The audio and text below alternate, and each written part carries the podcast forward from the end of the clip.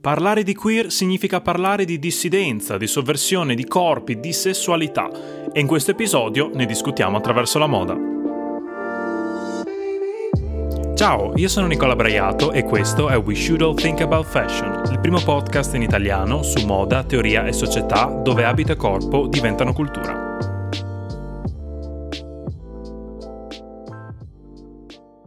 Vi sento già tremare, vi sento già temere questa puntata, ma uh, eccoci arrivati finalmente eh, a questo episodio eh, un tantino delicato, ehm, dedicato a moda e teorie queer. Dico delicato eh, perché ehm, le teorie queer sono conosciute per essere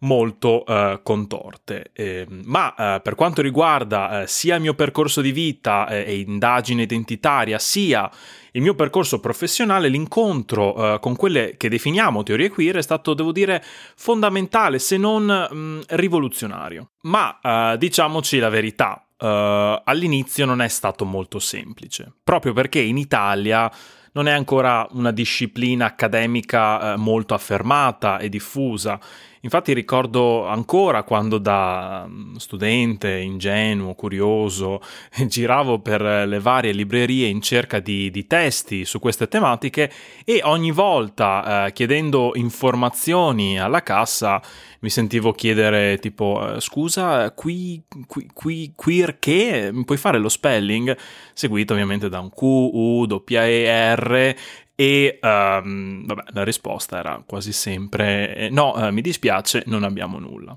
Fortunatamente in Italia, eh, tramite i lavori di accademici e filosofi come Lorenzo Bernini e Federico Zappino, l'universo degli studi queer si sta facendo strada anche nel contesto accademico italiano, confermato eh, dalla nascita di centri eh, quali il Centro di Ricerca Polites, eh, Politiche e Teorie della Sessualità eh, all'Università di Verona, diretto appunto da Lorenzo Bernini, e il, il C I R C, Centro Interuniversitario di Ricerca Queer. In questo episodio non solo vi voglio eh, brevemente introdurre quelli che sono gli studi queer, eh, impresa titanica in venti venticinque minuti, ma ce la faremo, eh, ma vi voglio anche raccontare di come gli studi sulla moda, in quanto eh, realtà multidisciplinare, abbiano recentemente instaurato un dialogo molto interessante proprio con queste teorie, dimostrando eh, il ruolo fondamentale del processo di vestizione e decorazione dei corpi nei vari progetti di eh, dissidenza queer. Inoltre, eh, considerati i pochi focus che eh, la letteratura esistente eh, sugli studi queer dedica eh, alla moda, al corpo eh, vestito, questo episodio vuole essere anche di incoraggiamento per eh, iniziare proprio a considerare la moda come eh, potente strumento queer per ripensare i modi eh, tramite i quali riflettiamo sui concetti di genere, di corpo e di sessualità. Ok, ci siamo, eh, un bel respiro, state tranquilli e tranquille e mh, passo dopo passo arriviamo alla fine di eh, questo episodio. Quindi state con me e eh, partiamo proprio eh, dal termine eh, queer e dalle sue storie. Per molto tempo ehm, il termine queer eh, è stato utilizzato per mh, riferirsi alla stranezza, alla differenza, diventando eh, un termine di abuso, eh, soprattutto nei confronti eh, della comunità omosessuale. Oggi invece è stato eh, recuperato eh, ed assimilato eh, come eh, una parola positiva eh, che opera mh, come un, un termine ombrello che raccoglie appunto tutte quelle persone che non si riconoscono nella norma eterosessuale. Come ci racconta eh, il filosofo eh, Lorenzo Bernini nel suo libro Le teorie queer, un'introduzione, queer è un termine polisemico, o meglio un significante fluttuante che trasferisce la propria instabilità ai nomi che modifica quando è usato come aggettivo. Quindi mh, identità queer, corpo queer, moda queer, eccetera. E eh, Bernini continua specificando che, eh, nonostante il fatto che queer sia un significante fluttuante, non significa però che sia un significante vuoto o eh, aperto a qualsiasi significato. Infatti, eh, sia nei suoi usi politici che in quelli attivisti il termine si muove eh, intorno a una serie di punti di ancoraggio politico che eh, si equalizzano non solo nella lotta contro il sessismo, il maschilismo, l'omofobia, la transfobia, la bifobia, ma anche nella critica del sistema binario sesso-genere e dell'eteronormatività. Tutto ciò quindi cosa significa? Significa che nell'utilizzo del termine queer o di queer come aggettivo c'è sempre un'intenzione eh, politica, eh, di sovversione, soprattutto eh, nei confronti di quei discorsi normativi che nella storia hanno definito ciò che è normale e anormale. E proprio eh, David Alperin, uno dei maggiori esponenti degli studi queer, ci offre eh, un'altra definizione interessante proprio per capire questo aspetto eh, del queer. E, Alperin eh, insiste sul fatto che queer è per definizione tutto ciò che è in contrasto con il normale, il legittimo e il dominante. In questo senso eh, queer eh, può essere considerato come una categoria in divenire,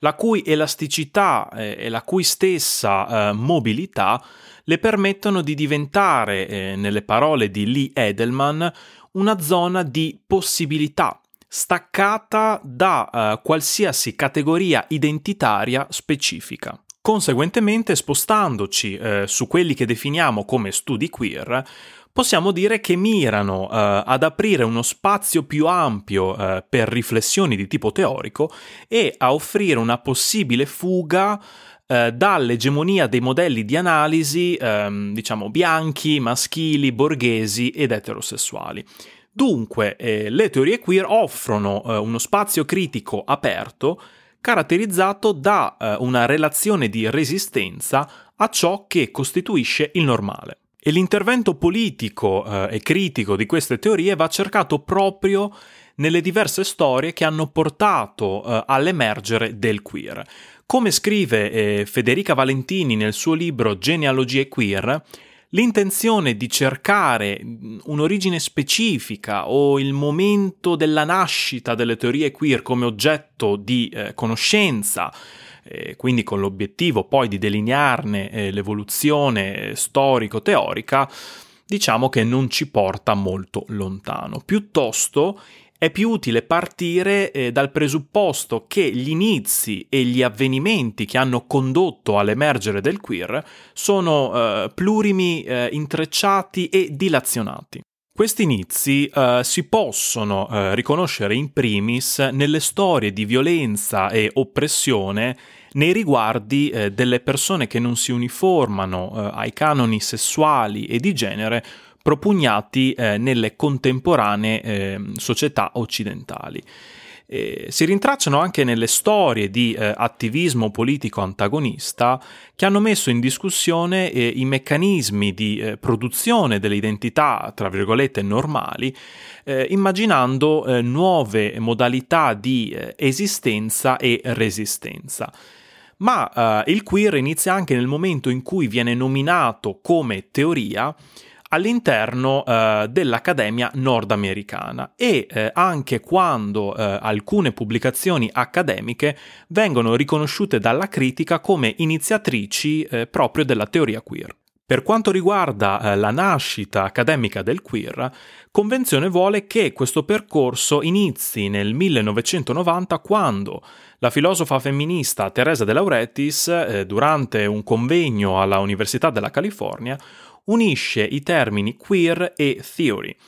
una scelta mh, diciamo abbastanza controversa, in quanto si stava unendo un termine di, di abuso e di offesa come queer ad un termine elevato come eh, theory, seguito poi anche dalla pubblicazione di un numero speciale eh, della rivista accademica Differences, a Journal of Feminist Cultural Studies, nel millenovecentonovantuno, intitolato Queer Theory, Lesbian and Gay Sexualities. E sempre nel millenovecentonovanta vengono pubblicati eh, alcuni testi fondanti delle teorie queer come Epistemology of the Closet, eh, tradotto in italiano in Stanze private eh, di eh, Eve Kosofsky Sedgwick, e eh, il famoso Gender Trouble o eh, Questione di genere, il femminismo e la sovversione dell'identità di Judith Butler. E per avvicinarci eh, al ruolo della moda e del corpo rivestito nei progetti di dissidenza queer, esatto, ci siamo quasi, quindi un altro respiro e mh, ancora, mh, restate qui con me. E partiamo proprio da eh, Butler e eh, da quella che lei definisce come performatività di genere. Con questa teoria eh, sviluppata all'interno del libro Gender Trouble, quindi eh, questione di genere, ehm, Judith Butler dimostra come il genere sia inscritto nel corpo e eh, riprodotto attraverso interminabili citazioni e reiterazioni, cioè attraverso la performatività. Quello che Butler ci vuole dimostrare eh, con questa teoria è che l'idea di ehm, verità eh, che si cela dietro al genere, e quindi di una femminilità eh, o di una mascolinità vera e originaria, sia in realtà una finzione culturale, un effetto eh, performativo di atti reiterati. E Butler eh, definisce così il genere come un fare piuttosto che un essere. La filosofa queer scrive: «Il genere è la stilizzazione ripetuta del corpo, una serie di atti ripetuti all'interno di un rigidissimo quadro regolatore che si congelano nel tempo producendo la comparsa della sostanza, di un tipo naturale d'essere. Non vi è alcuna identità di genere al di sotto delle espressioni del genere». Quell'identità è performativamente costituita dalle stesse espressioni che, si dice, ne sono il risultato. Quindi, eh, secondo Butler, il genere eh, è una pratica... Eh, no, no, mi viene da ridere perché comunque mh, ci stiamo arrivando, eh, ve lo prometto... Ehm, Ci stiamo arrivando.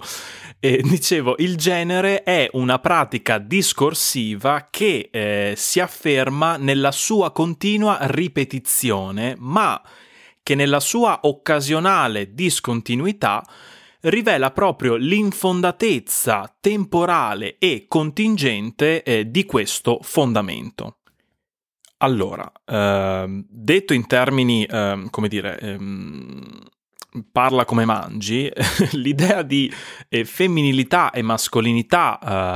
eh, socialmente, diciamo, accettata e incorporata eh, per poi essere riconosciuti e anche inclusi a livello sociale, eh, ciò che Butler definisce come eh, diciamo soggetto intelligibile. Questa idea non è altro che il risultato di gesti, eh, modi di parlare, modi di muoversi, ehm, e che diciamo includono anche poi l'abbigliamento, quindi l'abbigliamento è grandissima parte di questa performatività. Ma ehm, ciò che Butler dimostra tramite questo concetto di performatività è che se c'è bisogno di una, come dire, mh, una conferma continua e, una, e un rete- reiterare continuo di questi gesti, vuol dire che ehm, l'idea di una mascolinità vera o una femminilità vera è finta, non c'è nessuna essenza originaria. Quindi il potere della teoria della performatività di genere sta proprio qua, nel dimostrare che non esiste un'essenza e una verità dietro all'idea di genere. Penso di avere registrato questa parte almeno cento volte, quindi spero eh, che siate ancora qui con me. Il contributo di Butler, nonostante attento eh, ovviamente al ruolo del corpo nell'incorporazione culturale del genere, non si concentra in modo esaustivo eh, sul ruolo dell'abito in questa, diciamo, incorporazione normativa dei generi, o più in particolare appunto del maschile e del femminile. Ed è proprio qui che i fashion studies ci siamo arrivati, entrano in gioco, cercando di continuare la riflessione delle teorie queer concentrandosi eh, proprio sulle pratiche di vestizione dei corpi. Come confermano il duo Adam Geczy e Vicky Karaminas eh, nel loro libro eh, Queer Style, ciò che rende lo studio della moda, del vestito e dello stile così importante per le identità queer è il ruolo dell'abbigliamento nella costruzione dell'identità materiale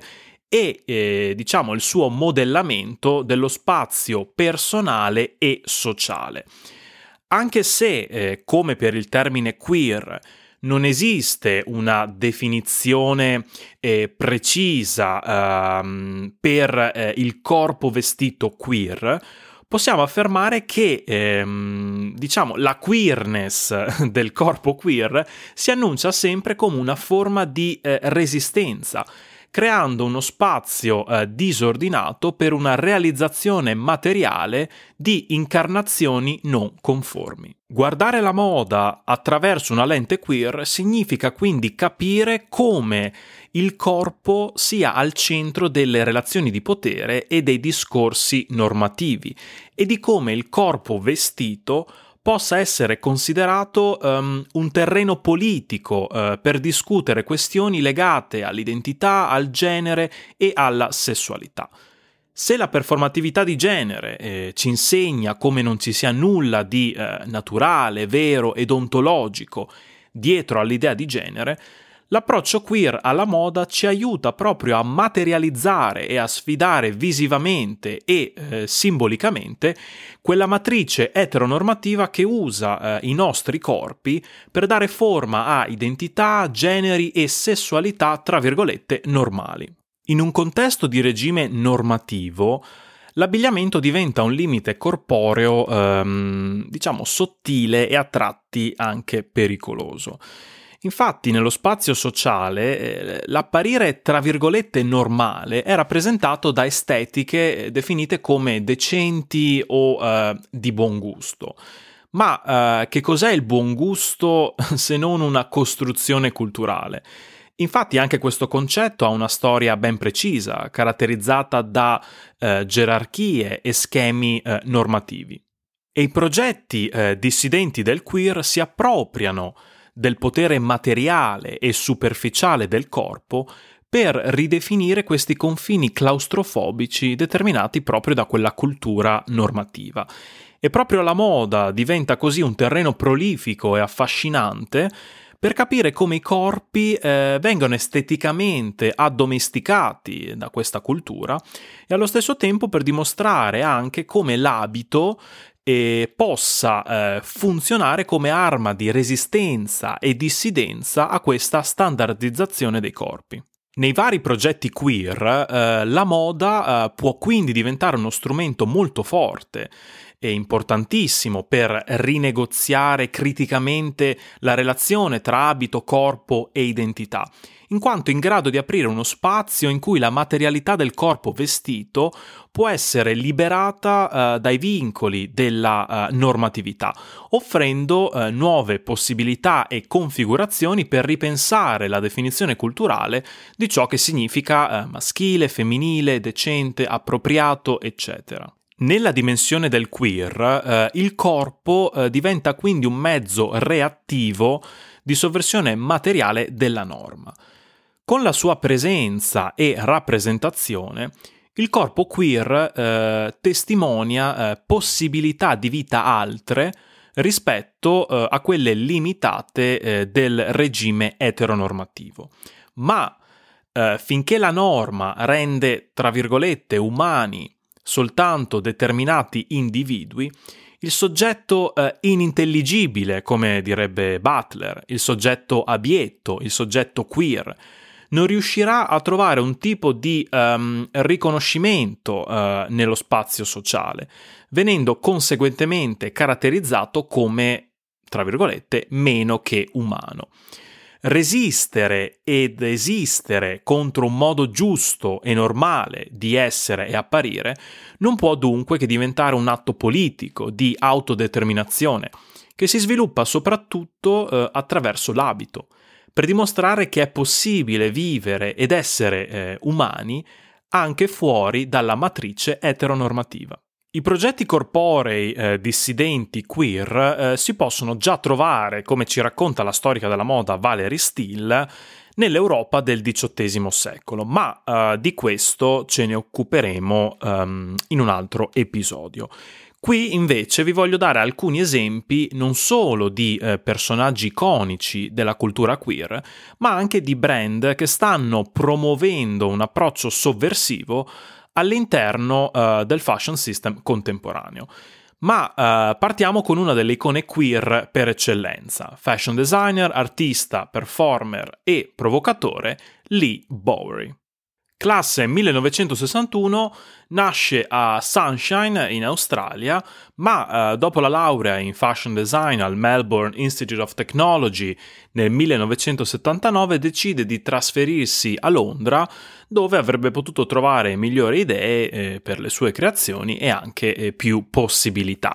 E proprio a Londra eh, diventa il punto di riferimento della nightlife e dell'entertainment queer, quando apre il celeberrimo Club Tabù eh, nel millenovecentottantacinque e eh, proprio il nome eh, del locale ci può già aiutare a comprendere eh, la filosofia dell'arte di eh, Lee Bowery. Unendo moda e performance art, eh, Bowery utilizza eh, il proprio corpo eh, come sede di eh, sperimentazione del genere, spostando continuamente e instancabilmente il confine del possibile.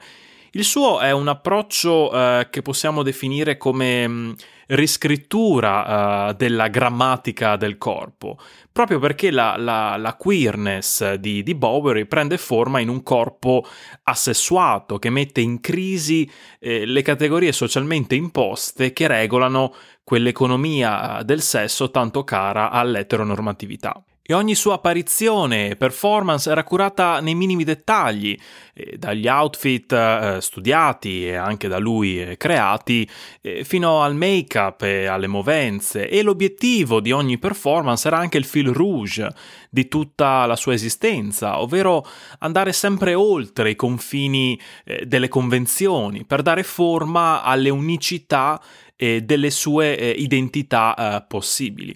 E proprio queste diverse sintesi eh, sono state anche in grado di ispirare alcuni tra i più grandi fashion designer contemporanei come Alexander McQueen, Gareth Pugh, eh, Vivienne Westwood, eh, Jean-Paul Gaultier e anche John Galliano. Spostandoci sul panorama moda contemporaneo, non possiamo non parlare del designer Charles Jeffrey e del brand Loverboy. Nato nel millenovecentonovanta e di origini scozzesi, sceglie Londra come base per i suoi studi, dove si laurea al B A in Fashion Design alla Central Saint Martin nel duemilatredici, seguito poi dal Master in Menswear. E come ci raccontano gli studiosi di moda Fenella Hitchcock e J. McCauley Bosted, E Charles Jeffrey eh, continua eh, ad essere applaudito eh, proprio per le sue sfilate spettacolari, sovversive, teatrali e anche molto camp. Il brand eh, Loverboy, è nato eh, dall'omonima eh, serata della nightlife londinese, quindi anche qui troviamo un collegamento tra moda e nightlife queer come con eh, Lee Bowery.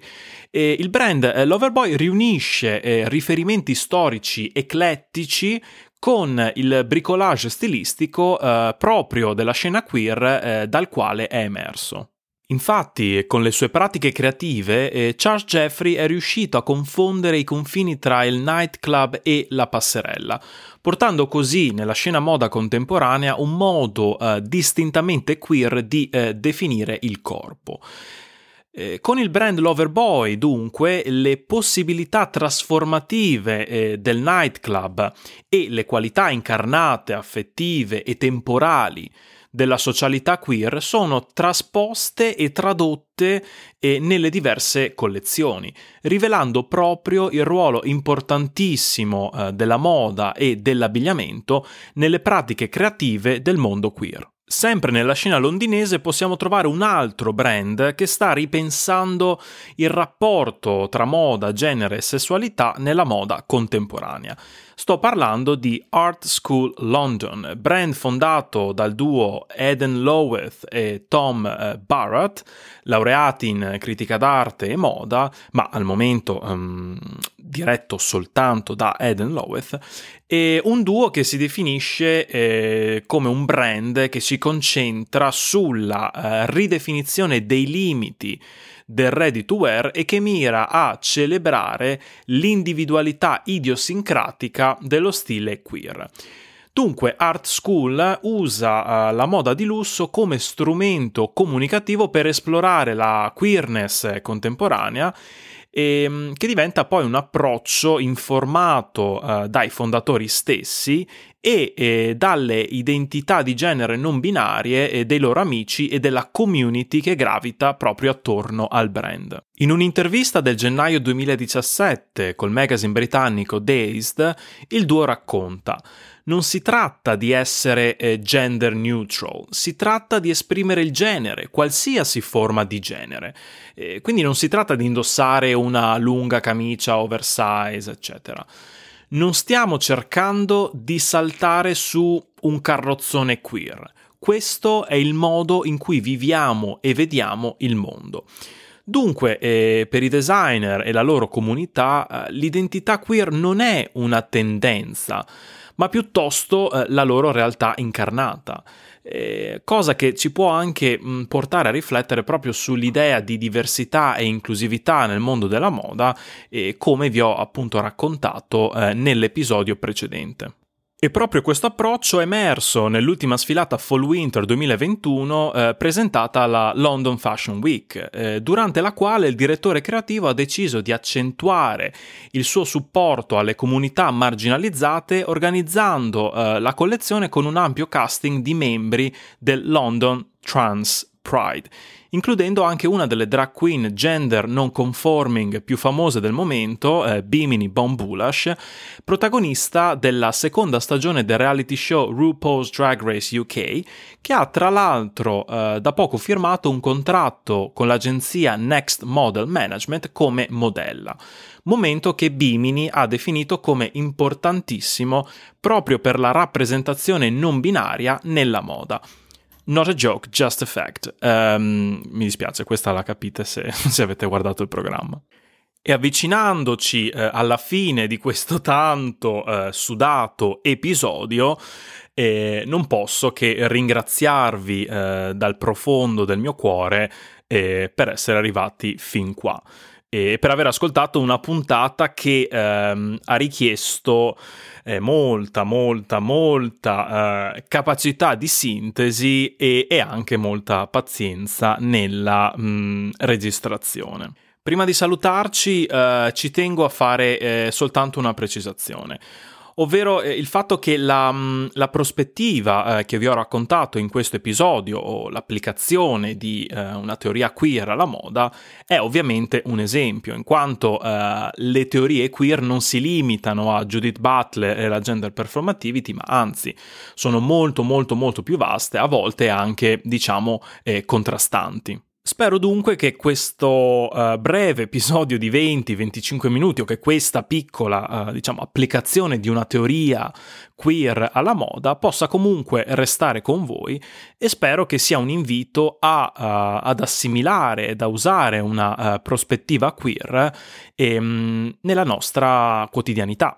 E eh, spero che ci aiuti a uh, guardare eh, quei corpi eh, non conformi che magari fino ad oggi ehm, pensavamo soltanto in cerca di attenzioni, corpi eccentrici, ed iniziare a guardarli come modalità uh, di esistere e resistere proprio uh, al di fuori di quella matrice eteronormativa. E se siete interessati e interessate a continuare ad esplorare l'universo queer e il suo rapporto eh, con la moda, vi ricordo che eh, sul mio profilo Instagram Nicola underscore Brit potete trovare interessanti eh, spunti bibliografici proprio per approfondire questa tematica. Grazie ancora per essere arrivati e arrivate alla fine di questo episodio.